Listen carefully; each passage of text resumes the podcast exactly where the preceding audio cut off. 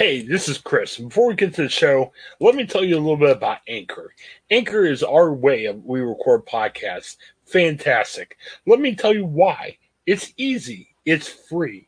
There are creation tools that we can record and edit your podcast right from your phone and your computer. Anchor will distribute your podcast for you, so it can be heard on such providers as Spotify, Apple Podcasts, and many, many more. You can make money from your podcasts with no minimum listenership. It's everything you need in a podcast and so much more. Check out Anchor, and you can find it all in one place. Download the free Anchor app or go to anchor.fm to get started. Anchor, it's a fantastic way of creating your first podcast and making it work.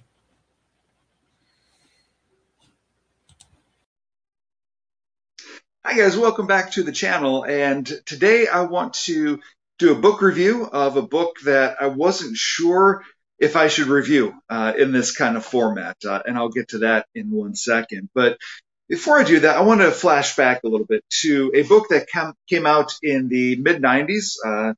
Based on this, it was the Christianity Today 1995 Book of the Year by historian Mark Noll. The book came out in 1994. Historian from Wheaton College. And again, usually I've been sticking to fiction books lately on the channel, and that will overwhelmingly be the case. But I want to review a book that I think is important for conversation. But again, before that, the book I'm referring to from years ago is called The Scandal of the Evangelical Mind by Mark Noll. And he opens up the book by saying, "The scandal of the evangelical mind is that there's not much of an evangelical mind." And he goes on to say that American evangelicals are not exemplary for their thinking, and they have not been so for several generations. And the book goes on to outline how evangelicals have really abandoned prioritizing education, higher education, the sciences, the arts, things of that nature. And it does so to our detriment. And that was a very profound book, and it might be more applicable today than when it was written in 1994. And for me, that was a kind of a defining book in terms of speaking hard truth to the evangelical community. And I am one who would theologically consider himself to be an evangelical. I have so for over 30 years now. And so it's from that place that I'm speaking, and it's from that place that Mark Noll is speaking. But the book I want to review today is a newer book. It came out in 2020, and it's caused a lot of stir already. And I think it's a good thing because this is a book worth talking about. It's by Kristin Du Mez. It is called Jesus and John Wayne. Jesus and John Wayne. She is a history professor from Calvin College. And so, again, she speaks from within the faith community.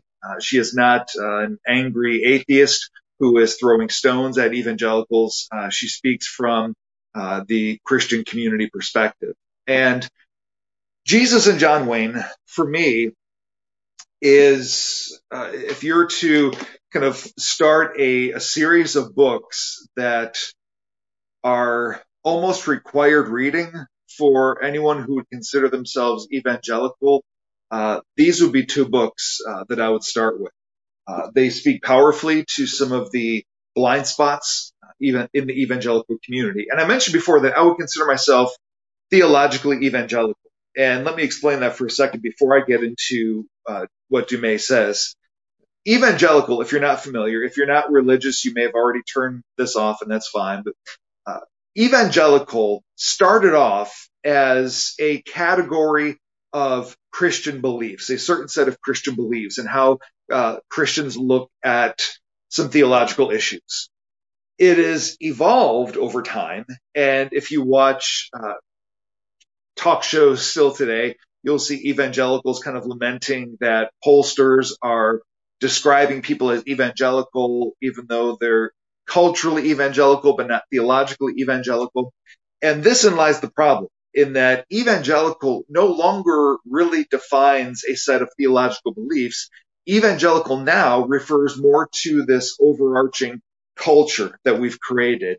And Du Mez does a fantastic job of tracing that history, going all the way back to World War II, but primarily kicks in the 1950s and moving forward, and talks primarily, and again, suggested by the title, that Jesus and John Wayne, that as evangelicals, we have really made a hero, a role model out of the John Wayne figure, that the rough and tumble, manly man is the ideal of the evangelical Christian. And she traces this from the 1950s is where really kind of, even a few years before that is when it starts, but things really hit the ground running in the 1950s. And she traces that trend all the way through to today, and ultimately culminating, as the subtitle says, How White Evangelicals Corrupted a Faith and Fractured a Nation. Ugh. So obviously where she's going with this is talking about the election of Donald Trump. And I do not want to get political here. I'm simply going on Du Mez's premise here. And what you find in Donald Trump is a politician that evangelicals overwhelmingly supported, even though so much of his life has nothing reflective of evangelical beliefs. Evangelicals were reluctant to support Mitt Romney because he was a Mormon. They were reluctant to support John McCain because of some of the things in his life.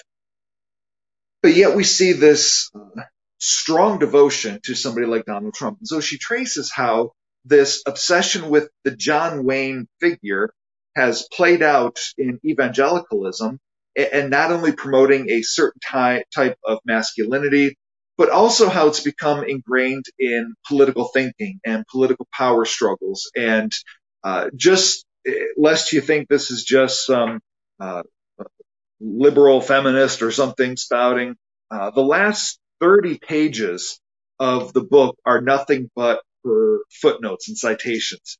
So she did a lot of research in this. And again, this book might make your blood boil. This book grieved me deeply. It deeply saddened me and really caused me to take a step back and looking at some people that I've greatly admired and respected for over 30 years to see some of the things that they were involved in, things that they were promoting that I had no idea of. And this brings a lot of that to light. And so again, this might make you really mad. The more conservative you are, probably the angrier this book might make you. But at the same time, whether you like the conclusions or not, I would really encourage, especially if you consider yourself evangelical. If you don't consider yourself evangelical, I would encourage you to read this book anyway. Because again, sometimes we have this notion of what an evangelical is. And I think with Du Mez, we have somebody who writes from a Christian perspective who does not fit the bill of that typical cultural evangelical, if you understand the meaning of that. So there might be some who cheer at this book. There might be some who are grieved by this book. There might be some who are just flat out angry at reading this book.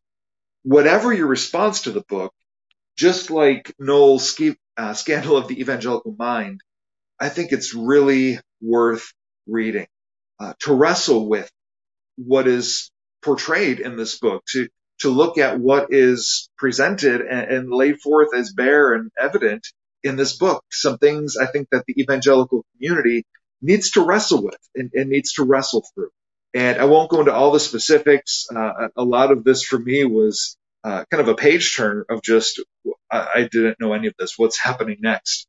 But really looks at the culture of evangelical Christianity, that it has been for 80 years more than just religious and theological beliefs, but there's a culture behind it.